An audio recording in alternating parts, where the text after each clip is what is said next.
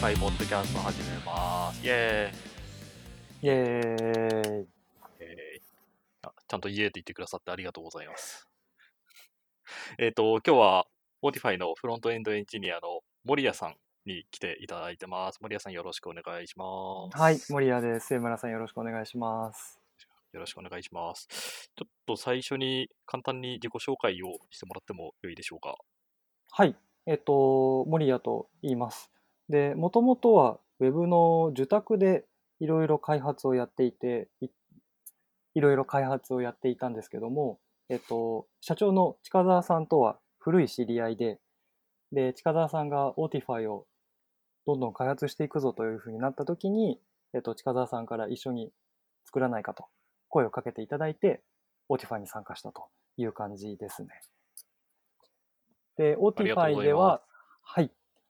で、Autify では、えーフロントエンドエンジニアなので、フロント面の開発一式の他に、あとは実際のテストの実行のところだとか、あとは要素を見つけるアルゴリズムのところだとか、あの、HTML に近しいところ全般を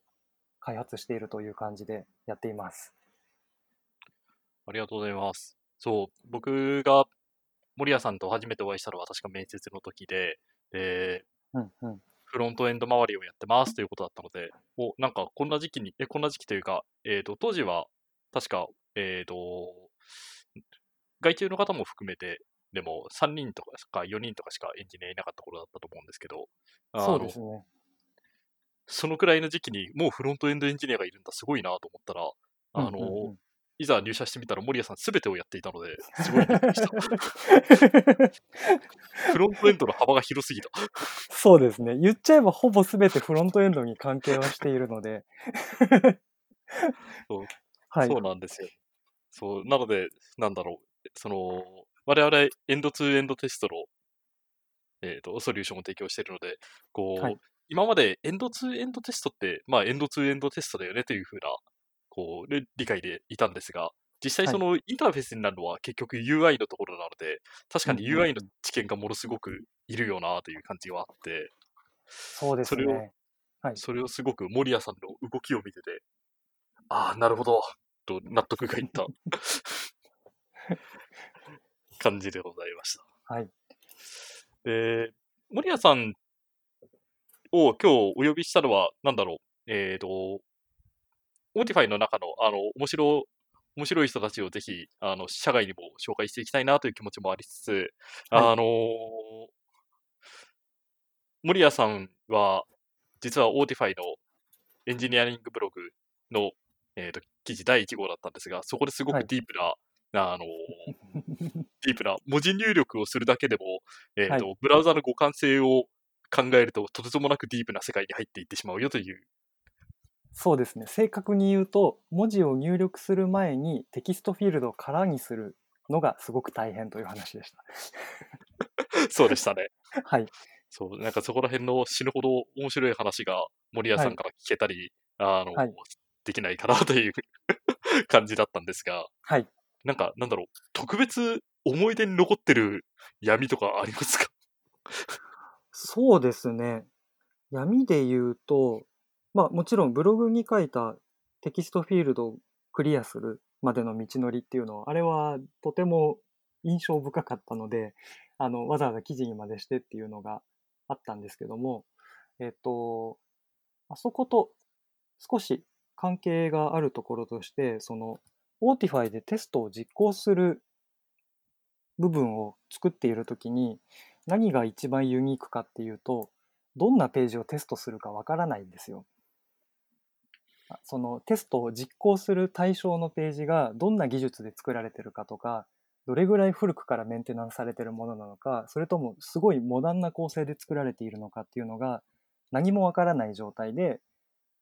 で、相手がどんなページであっても、ちゃんと操作を完結できるようなものを作らなきゃいけないっていう課題があって、それがものすごくユニークな体験になっているっていうのがありますね。で、そうだな。はい。なので、一番記憶に残ってるのは文字列をクリアするところっていうのはあるんですけど、結構、あの、一個一個面白いっていうものがたくさん並んでる印象が近いです。ありがとうございます。いや、本当にそうですよね。あのーす僕がすごく印象に残ってるのは、ある、はいえっ、と、あるユーザーの、あるお客さんのサイトで、えっ、と、古いバージョンのプロトタイプ JS を使ってると、うちのテスト実行がこけるという話があって、はい。い、や、で、それもなんか森谷さんが、こう、なんだっけ、ブラウザのネイティブのアレイリデュースを上書きしてるみたいなのをはい。見つけてきて、はああ、無限にこういうのと戦う感じになるのに、これしたらいいとしているなぁと。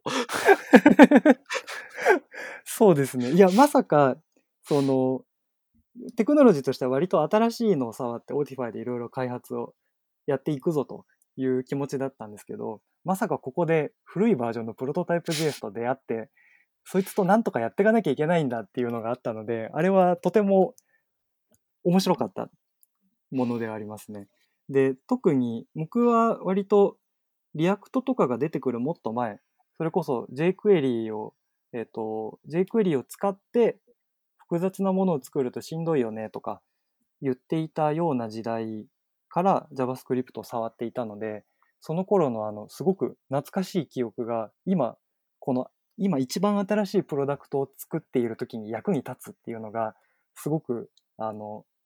嬉しかったっていうのはありますね。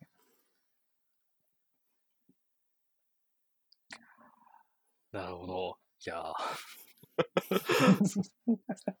でもちょ、ちょっとわかります。僕、フロントエンドそこま、はいそこまで強くないというか、あの、いや、あのちゃんと正直に言うと弱いんですけど、えっ、と、うんうん弱いというか、すべてにおいて弱いんですけど、あの、そんなことないじゃないですか。なんかこう、今少しでもできてるのは、こう、はい多少 jQuery おじさん的なことをやってた時期があって、うんうんうんなんかそこら辺、その時の思い出で、なんとなくできてるなという感じはあって、すごはいく今のお話が納得いきますね。うん、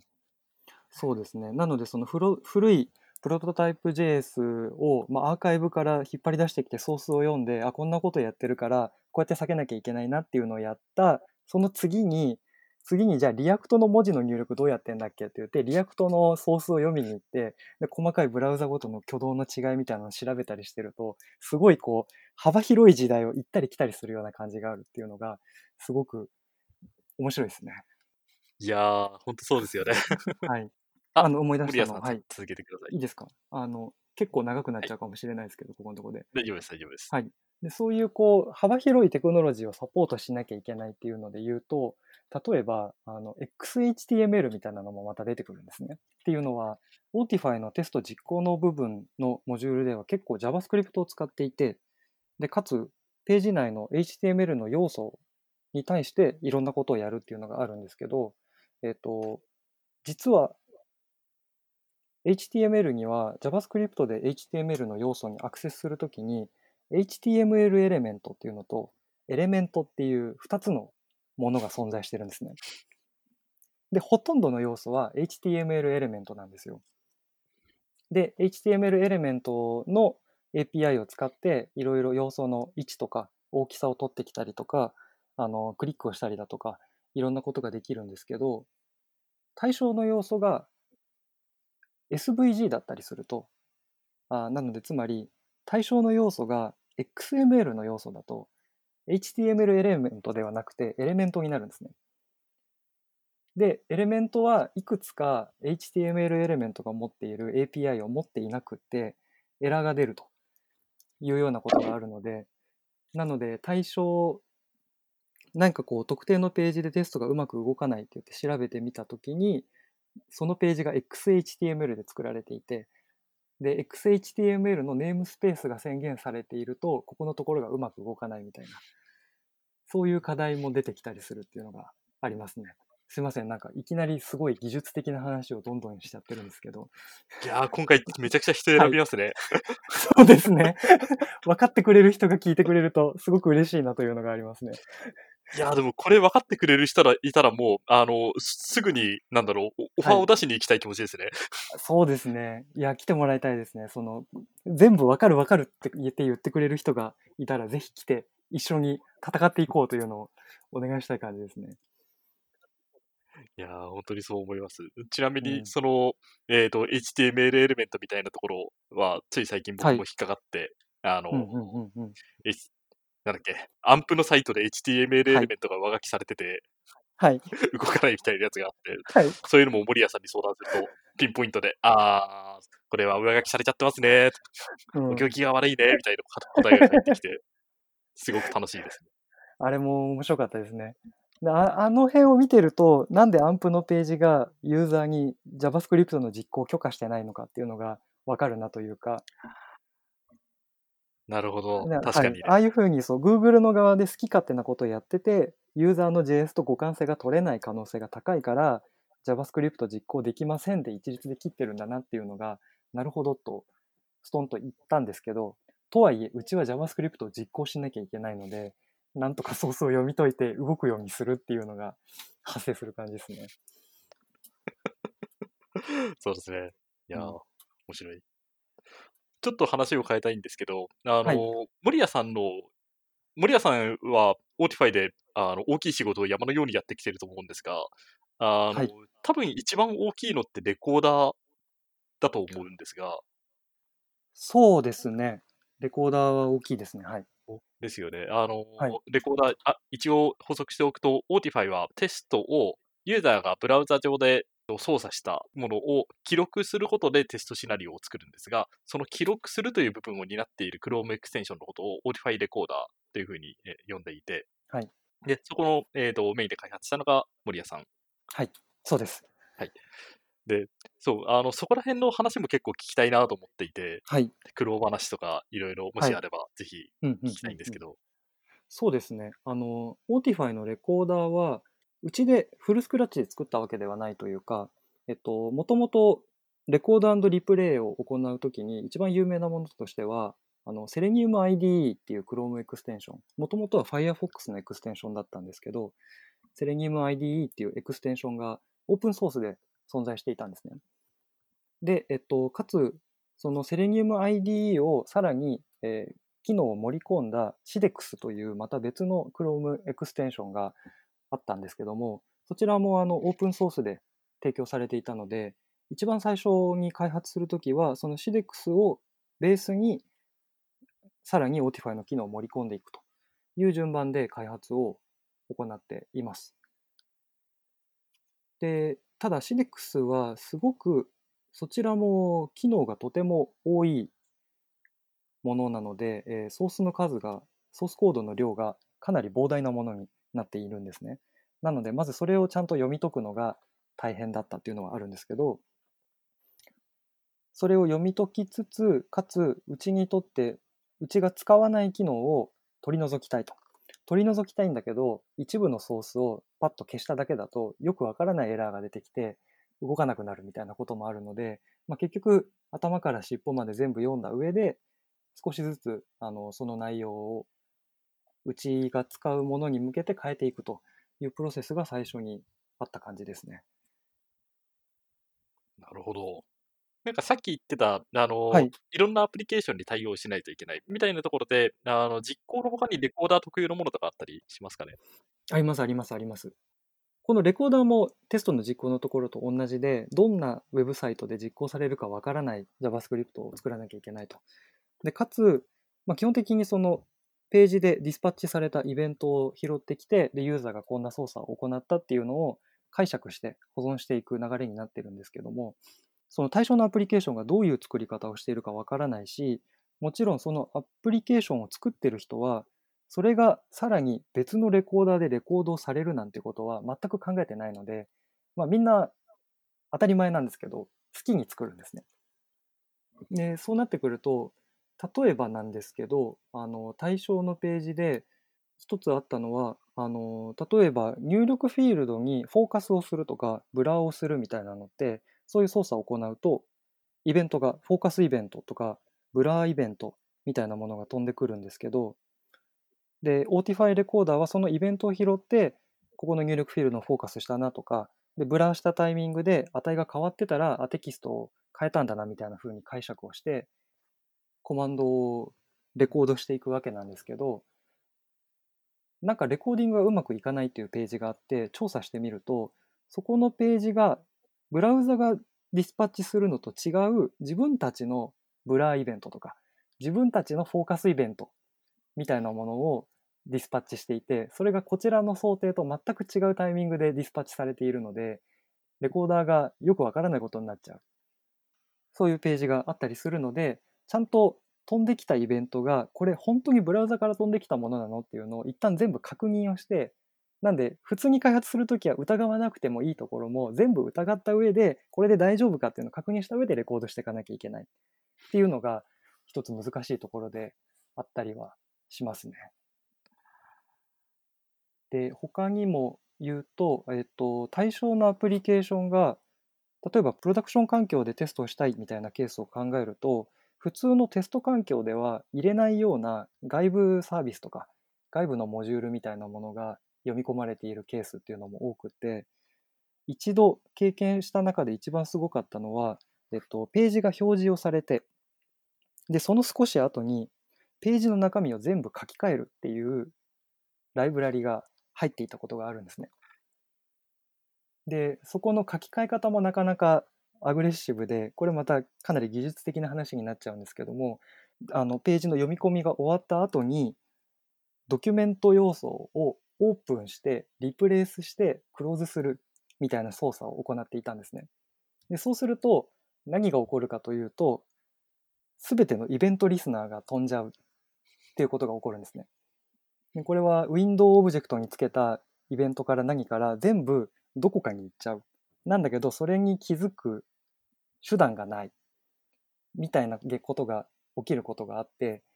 なので、これも、まあ、そんなことやめてくれよって言いたい、言いたいのはこちらも山々なんですけど、それをこちらから言うことはできないので、なんとかして、そういう現象が起きた時に、ちゃんとまた復旧してレコーディングを続けられるように、なんとかすると。みたいなのも作業として入ってたりします。ありましたね、そんなの。すごくよく覚えてます。はい、あの、はい、その話を聞いたときに、いや、こんなん絶対無理やろうとか思ってたら、はい、あの、次の日ぐらいに森谷さんが、はい、あのやできるのであの、いつぐらいに必要か教えてくださいみたいなの言って、いやー、すごいな なんかこう、知恵比べみたいな感じになってくるんですよね。向こうがこう、こっちの想定してなかったことをやったときに、それでもこちらがレコードし続けられるために何ができるのかっていうのを、まあ、これまで読んだことなかった W3C の仕様とか、いろいろこう、にらめっこしながら、この方法だったらいけるかもしれないって言って試してみるっていうのを繰り返す感じでやってます。なるほど。はい。さっきちょっとあの話を聞いて思い出したんですけど、あの、はい、レコーダーじゃなくて実行の方の話なんですけど、はい、あのと、森谷さんフロントエンドエンジニアだと聞いていたのに幅広すぎるっていう話の中で、はい、セレニウムウェブドライバー、セレニウムじゃない、ウェブドライバーの仕様を、W3C の specification を森谷さんが読んでるのがすごい面白くて、は い そうですか？あれあれこれ、これフロントエンドエンジニアの 範疇なんだっけ？みたいな。Autify のフロントエンドエンジニアの範疇、ね、そう。そう。いや、結局そうなんですよね。はい、あそれもそうだし、なんか僕もやっぱりあのそこら辺ちゃんと読んだことなかったので、はい、あのそういうのをちゃんと読んでるエンジニアがここにいるんだな、すごいなという気持ちに溢れていて、で、まあ、あのそれからちゃんとなんだろう、心を入れ替えて読むようになったんですけど、僕も。うん、あの、ウェブドライバーの W3C の仕様は読んでて結構面白いですよね、あれは。面白いですね、あれはね。はい、うん、すごくこう、もともとセレニウムのところから W3C にこう、仕様が移行した経緯があって、かつセレニウムのその歴史的経緯とか遺産がたくさんあるので、それをどうにかこうにか仕様のところとこう、整合性をつけるというか、なんとかそこをうまく統合しようっていうあの、苦闘の跡がいろいろ見て取れて、読んでてすごく面白いっていうのがありますね。わかります、わかります。はい、いや仕様楽しいですよね、結構ね。うん。あの、なんだっけ、全然関係ないんですけど、はい。えっ、ー、と、あれなんだったっけな、 Basic 認証の仕様、はい、HTTP Authentication の RFC、何種類かあるんですよ。はい。松浦さん、あの弊社 CTO の松浦さんとそのベーシック認証の話をしてたときに、あの、はい、この RFC によると、これこれこうだから、えっと、これは違うんじゃないのって俺がツッコミを入れたら、松浦さんから、あの、いや、これは古いやつだから最新はこれだよっていう話をされて、はい、ああ、変遷がすごいあるんだな。本当に RFC は量が半端じゃないし、一つ一つのドキュメントもめちゃくちゃ長いから、あれ大変ですよね。大変です、大変です、本当に。いうん。やでもなんか、なんだろう、こう、既存のプロトコルをちゃんと理解するのに、仕様を読むのは当然大変、大切なんだよなという、当たり前のことを、うんうんうんうんすごく当たり前のことを俺は噛み締めました。あれは、でも、こんなに詩を読んで、あの、なんて言うんだろう。詩を読んで、こんなに実プロダクトにダイレクトに反映をしていけるプロダクトっていうのも、け僕の経験としては結構珍しいなっていうのがあって。いや、珍しいですよね。はい。わかります。うん。なんか、大体、プロダクト開発してる時って、うちのユーザーにとってこの機能が届けられるっていうのがもちろんゴールになるんですけど、Otify 作ってる時って、こういう挙動は可能性としてあり得るのかとか、あの、見たこともない動きをしているものが、これは変な作り方をしているのか、自分が知らない機能がどこかに存在しているのかみたいなのを確認する必要があるので、いちいちちゃんと仕様にあたって、これはこうだからこうとか、こういう可能性もあり得るから考慮しなきゃいけないとか、そういうのがダイレクトにプロダクト開発にフィードバックされていくっていうのが、すごい面白いなと思ってやってますね。わかります、わかりますう。んすごいよくわかります。いやー ですね。でもこういうこの、まあ、さっき言ったそのドキュメントが入れ替えられちゃうとか、あの blur のイベントがみたいなのって、こう修正してる時に一番思うのって、これもし自分がそのプロダクトを開発している立場で、で、うちの会社のプロダクトエンドツーエンドテストやってみようって言って、このエラーで落ちたら、自分の会社のプロダクトをテストするために、この問題を解決するのは無理だなっていうのをすっごい思うんですよ。そんなのやってる暇があったら機能開発やった方が絶対いいし、自分のユーザーにとっては嬉しいだろうっていうのがあるので、ただ、そこ、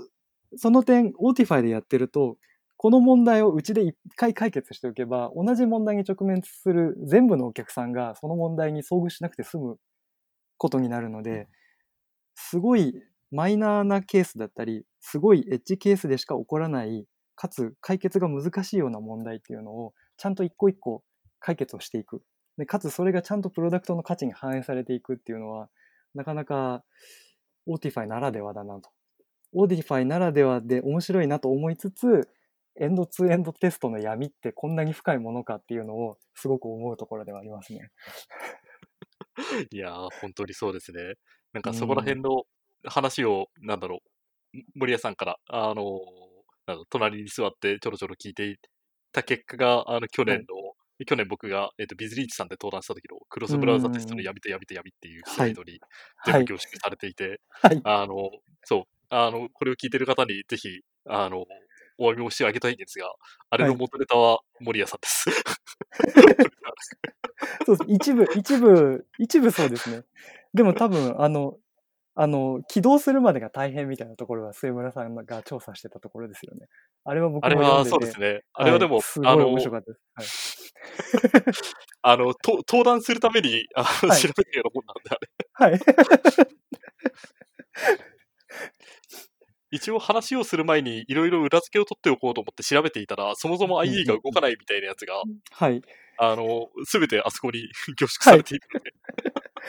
あれはめちゃくちゃ面白かったですね。なんであれ、まだよ見たことない人がいたら、あの、ぜひおすすめをします。あの、エンドツーエンドテストの闇の話を聞けるかと思ったら、エンドツーエンドテストが始まらないっていう、すごい面白いスライドになってますね。ありました、ありました。なんかはいそういうコメントをハテブでももらったような気がする。うんうん。あーちなみに森谷さん、あの、もともと、えっ、と、ウェブの受託開発をやってたと思うんですけど、で、今、はい。あの、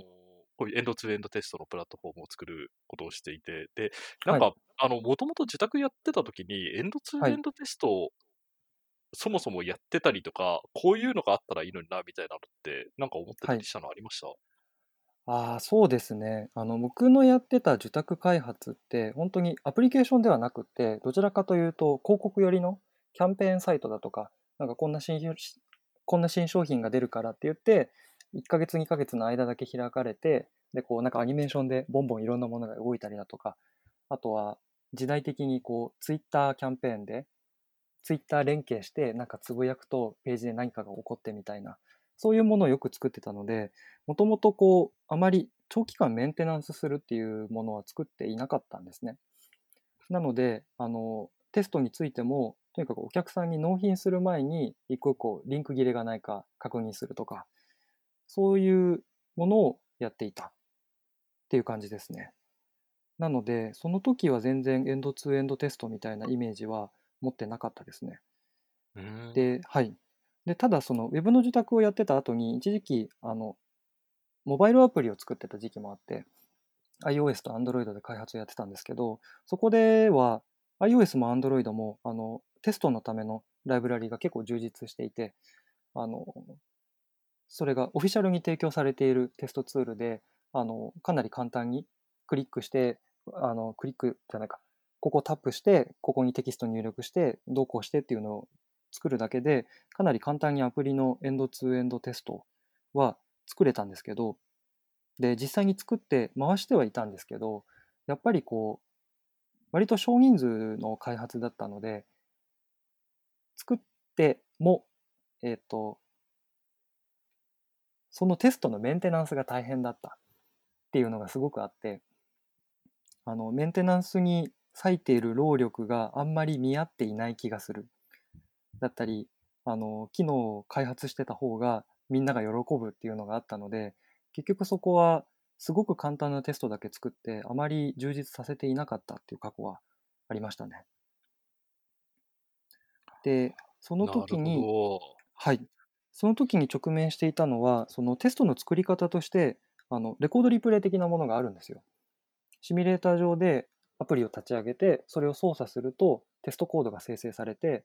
で、それをそのままテストで回せるっていうのもあったんですけど、それだと、あの、生成されるソースコードが割と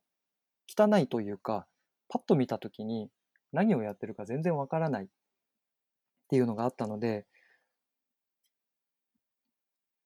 あの、それで生成をして動いて、わ、面白いっていうところまで行ったんですけど、それをじゃあ実際メンテナンスできる形にまで手で整えていこうっていうところまで労力を割く、労力を割くことができなかったっていうのはありましたね。なるほど。なんかちょっと話戻っちゃうんですけど、自宅で一回納品してればいいからみたいなはい話で、はい。やっぱ結構うちのサービス自体がアジャイルチームというか、息の長いプロダクトに対するアプローチはいのような感じは前からしていて、でなんかもっと、なんだろう、ライフサイクルの短いプロダクトに対するアプローチってなんかあるのかなみたいなの結構思いますね。そうですね。本当にそうですね。うん。そこは、それが簡単に作れたら絶対役に立つんですよね。うん。やってない理由は作ったりメンテナンスするのが大変でそのサイクルが短いと労力に対して得られるものが見合わないからやらないだけでそれが簡単に作れて簡単にメンテナンスできるんだったら絶対みんなやるものだと思います。うんうんうん、ううんん。そうですね。うん。いや本当欲しいですよね。本当に受託で開発やってた時の自分にもそういうツールそれこそ Otify プレゼントしてあげたいみたいなところありますね。いやー、そうですね。はい、これポチポチやったら、あとはもう実行って押したら全部通ってくれるんだよって言ったら、わあ、ありがたいって言って言ってくれるだろうなっていう気持ちがあるんで、そういう気持ちはあります。確かに確かに。はいそうですよね。なんか、あの、ちょっと、あーなんだろう話つながってるかわかんないんですけど、えっ、と、ライフサイクルが長いものも短いものもっていうようなところうんうんうんうんで、ライフサイクルが長くても、あの、ものすごくアップデートの頻度が高かったり、はい。みたいなので、その、なんだろう、シシナリオ自体がそもそも破綻しちゃったりとかっていうケースはやっぱりありそうな気はするので、なんかこはう簡単に、すごく簡単に、あるいは、えっ、と、自動的にシナリオが作られるみたいな未来があると、やっぱりそこら辺は楽になるんだろうなという感じはありますそうですね。うん。今のレコードリプレイでももちろんコードを書くよりはだいぶ楽ではあるんですけど、本当はまあ自動で作られると嬉しいよねとか、なんかそういうのはありますよね。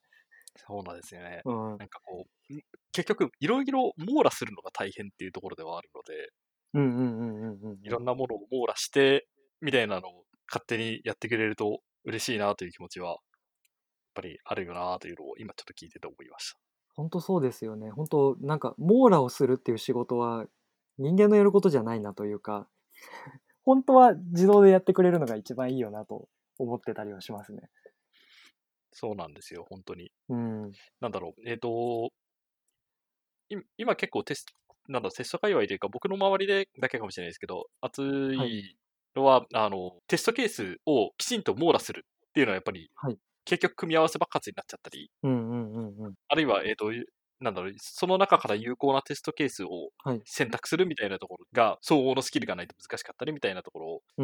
まあなんか、えっ、と、いろいろあると思うんですけど、そこら辺からなんか形式手法に興味を持つ人が結構はい。最近多いなという印象があって、で、はい。あの、僕なんか話を始めたんですけど、そんなに詳しくなくって、で、なんかそこら辺結構、ある程度、仕様の矛盾を検査するためのものっていうくらい理解でいるんですけど、うんうんうんうん。なんだろう、すごくライフサイクルが短くて、そもそも仕様みたいなのがなくって、えっ、と、あるいはきちんと考えてて、要は形式手法とかも、ある程度ライフサイクルが長いものに対してはい。のアプローチ。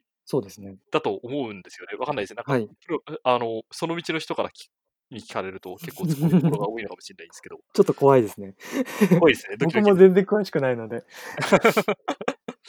あなんか、あの、ライフサイクルがすごく短いものに、えっ、と、どこまで有効かわかんないけれど、えっ、と、組み合わせをつたらーっと流して、テストするみたいなアプローチは、結局、やっぱり必要そうな感じは、すごくしてて、そうですね。あの、組み合わせのところで言うと、なんていうのかな。本当に形式手法で全てのパターンをチェックしようと思うと、まず、はじめとしては自分のアプリケーションの仕様っていうのを、その形式手法の言葉に置き換えて、うんうん全てのパターンを網羅できるような形に翻訳をする必要があるっていうのがあると思うんですけど、個人的に思っているところとしては、アプリケーションの仕様って共通のものがすごく多いじゃないですか。例えば一番あるのはユーザー登録するときにパスワードがこれぐらい複雑じゃなきゃいけないですよとか何文字以上何文字未満とかほとんど全てのアプリケーションでそんなに独自なことをやらない場所ってたくさんあってでかつそういうところが結構大事な機能だったりするじゃないですか。うんうんなのでそういうところに関しては多分自分のアプリケーションの仕様を厳密に定義するというよりはよくあるベストプラクティス的な仕様の中からうちはこういう方向を取りたいっていうのを選んだら自動的にその観点でテストをしてくれてその仕様に沿った実装ができているか確認ができるみたいなことができるといいんだろうなっていうのをふわっと思ってたりはしますね。なるほど。確かに、うんそれはいいですね。うん、いい感じの未来がありますね。なんか、そうほんそううんあ、すみません。その辺の、なんだろう、ある程度と、枯れてるユースケースに対するものって、はいはい。なんだろう、えっ、と、そもそも実装が OSS で提供されてたり、えっ、と、すごく著名な、あの、なんだろう、プロプライプロプライエタリーなライブラリがあったりはい。して、なんかそっちの方ですでにテストがされてるみたいなこともちょっと思っちゃったりするんですけど、はい。それもあるとは思うんですけど、えっと、ど、どなんかそういうのではなくて、はい。ユーザー登録のところとかは確かにオープンソースのところとかでできると思うんですけど、もうちょっと違う仕様のところ、パッと例が出てこないな。さっきの話とすごい矛盾しそう。カスタムの挙動を入れたいときにとか言ったら、さっきの話と違うやんっていうのは ありそうなんだけども、えーっと、そうですね。あの、確かに、ライブラリのその、もともと提供している機能に沿った、そのままの機能しか使わないっていうのであれば、それはそれで安全で、その通りにやればいいと思うんですけども、あの、時々、ライブラリの挙動ほとんどいいんだけど、ここだけちょっと変えたいとか、うちここのところだけちょっと挙動違うんだよなって言って、ちょっとカスタムしたりするような時があるじゃないですか。で、そうした時に、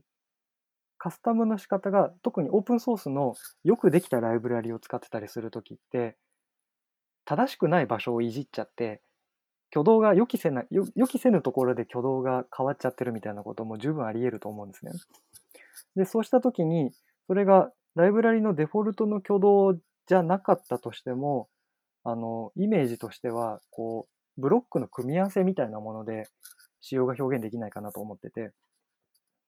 あの、例えばそのユーザー登録であれば何文字以上で、かつ記号はこれが入ってなきゃいけない。で、かつ、一般的にこれは記号とみなされてるけど、これうちのサービスの ID では使ってほしくないとか、そういう細かい仕様のところとかも、それを本当に厳密に表現しようと思うとなかなか大変になってくると思うんですけど、それを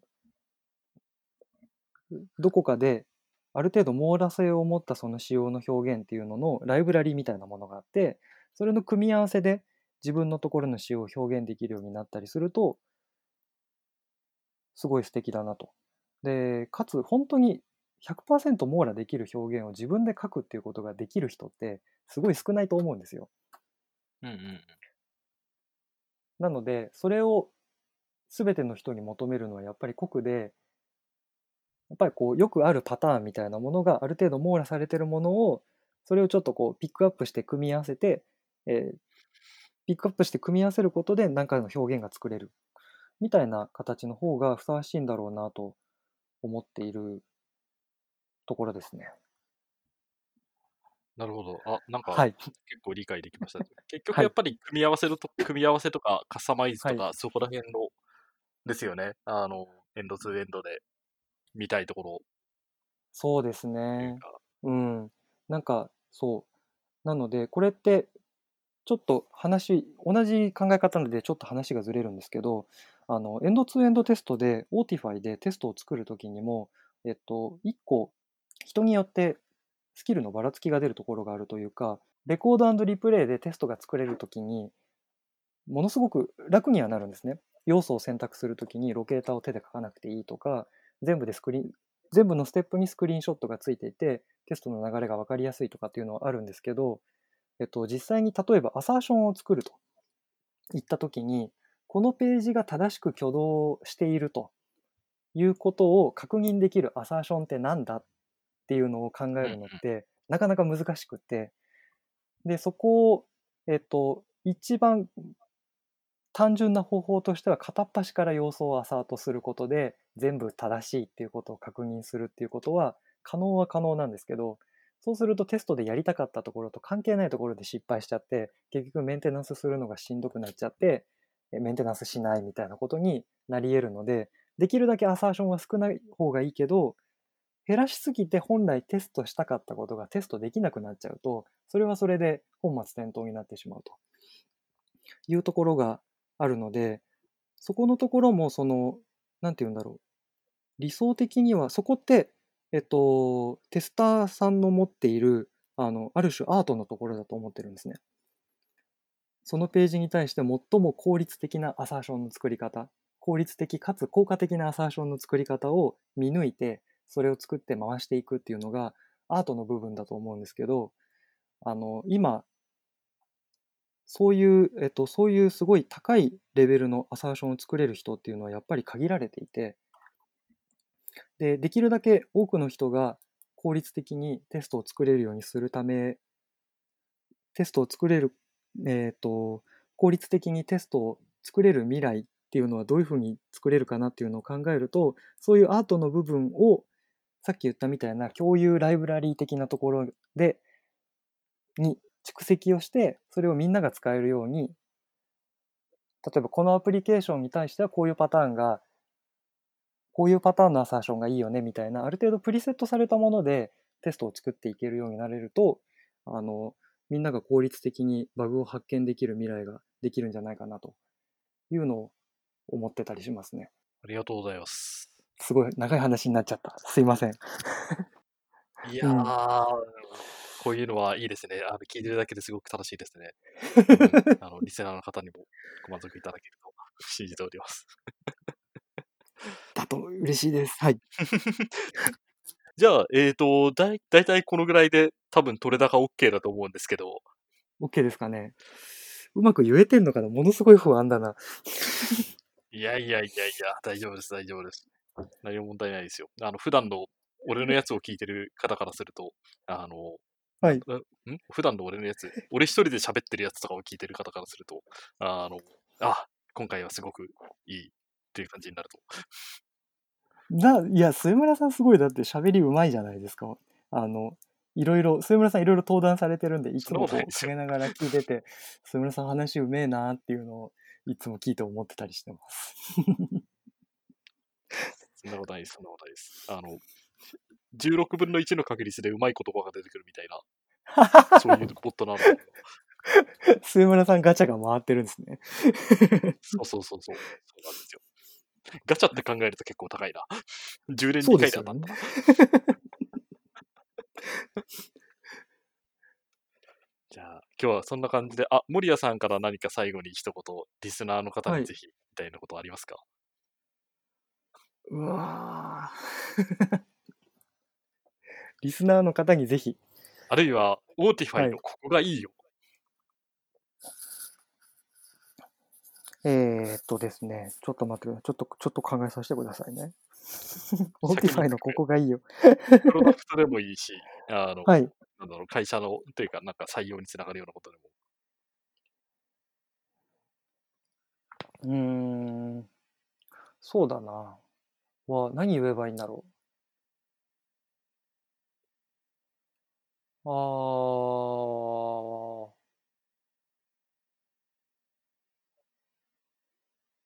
どういうの言えばいいんだろう？どういうの言えばいいですか？じゃあこ、こがいいよ。はい。おすすめの漫画、アニメ、ゲームでいいですよ。おすすめの漫画、おすすめの漫画、おすすめの漫画か、おすすめの漫画で言うと最近はチェーンソーマンが一番面白いですね。やっぱりチェーンソーマンですね。チェーンソーマンはめちゃめちゃ面白いですね、あれは。あの、はいはい。あの、読めば読むほどどんどん面白くなっていくので、本当に、あの、作者の方にありがとうございますと思いながら、こんな面白い漫画を習慣で書いてくれてありがとうございますと思いながら、新刊を待ち望みにしているというような感じですね。本当に我々は藤本達樹先生にの、はいに足を向けて寝られないですね。本当ですね。いや、本当に面白いので、しかもどんどん面白いので、あの、感謝の気持ちを持ちながら読んでます。本当に。あと、あとそうですね。あと、おすすめのゲームで言うと、ちょっと古いんですけど、最近ピクミン3で遊んでてですね。ピクミン3は、あれは、あの、チームで開発をしてる時に、すごくいいなと思うんですけど、あのゲームってこう、なんていうか、ほとんどマネージメントゲームなんですよ、ピクミン3って。どういうことかっていうと、その異なるタレントを持ったピクミンたちがたくさんいて、で、いろんな障害物があるステージが広がっていたときに、どうやって最大のスループットを実現するかっていうのを考えながらやると、めちゃめちゃ面白くって、だこの水に入れるピクミンがこれぐらいの数いて、水の中にこのものがこれぐらいあって、で、他のピクミンがこれぐらいいて、で、それで限られた時間があったときに、どうやったら一番たくさんフルーツを宇宙船に持って帰ることができるのかなっていうのを計画しながらやっていくと、とてもエキサイティングなゲームだなというのがあって、超面白いです。最近、あの、あれですね。5月に子供がずっと家にいたので、なんとか子供と時間を潰せる方法を考えようっていうので、古いゲームを引っ張り出してきたときに、ピクミンが子供に刺さったので、で、子供にそれを横に、横で子供に見せながらピクミンを遊んでたりするんですけど、そうすると、こうやってチームで開発してるときに遊ぶと、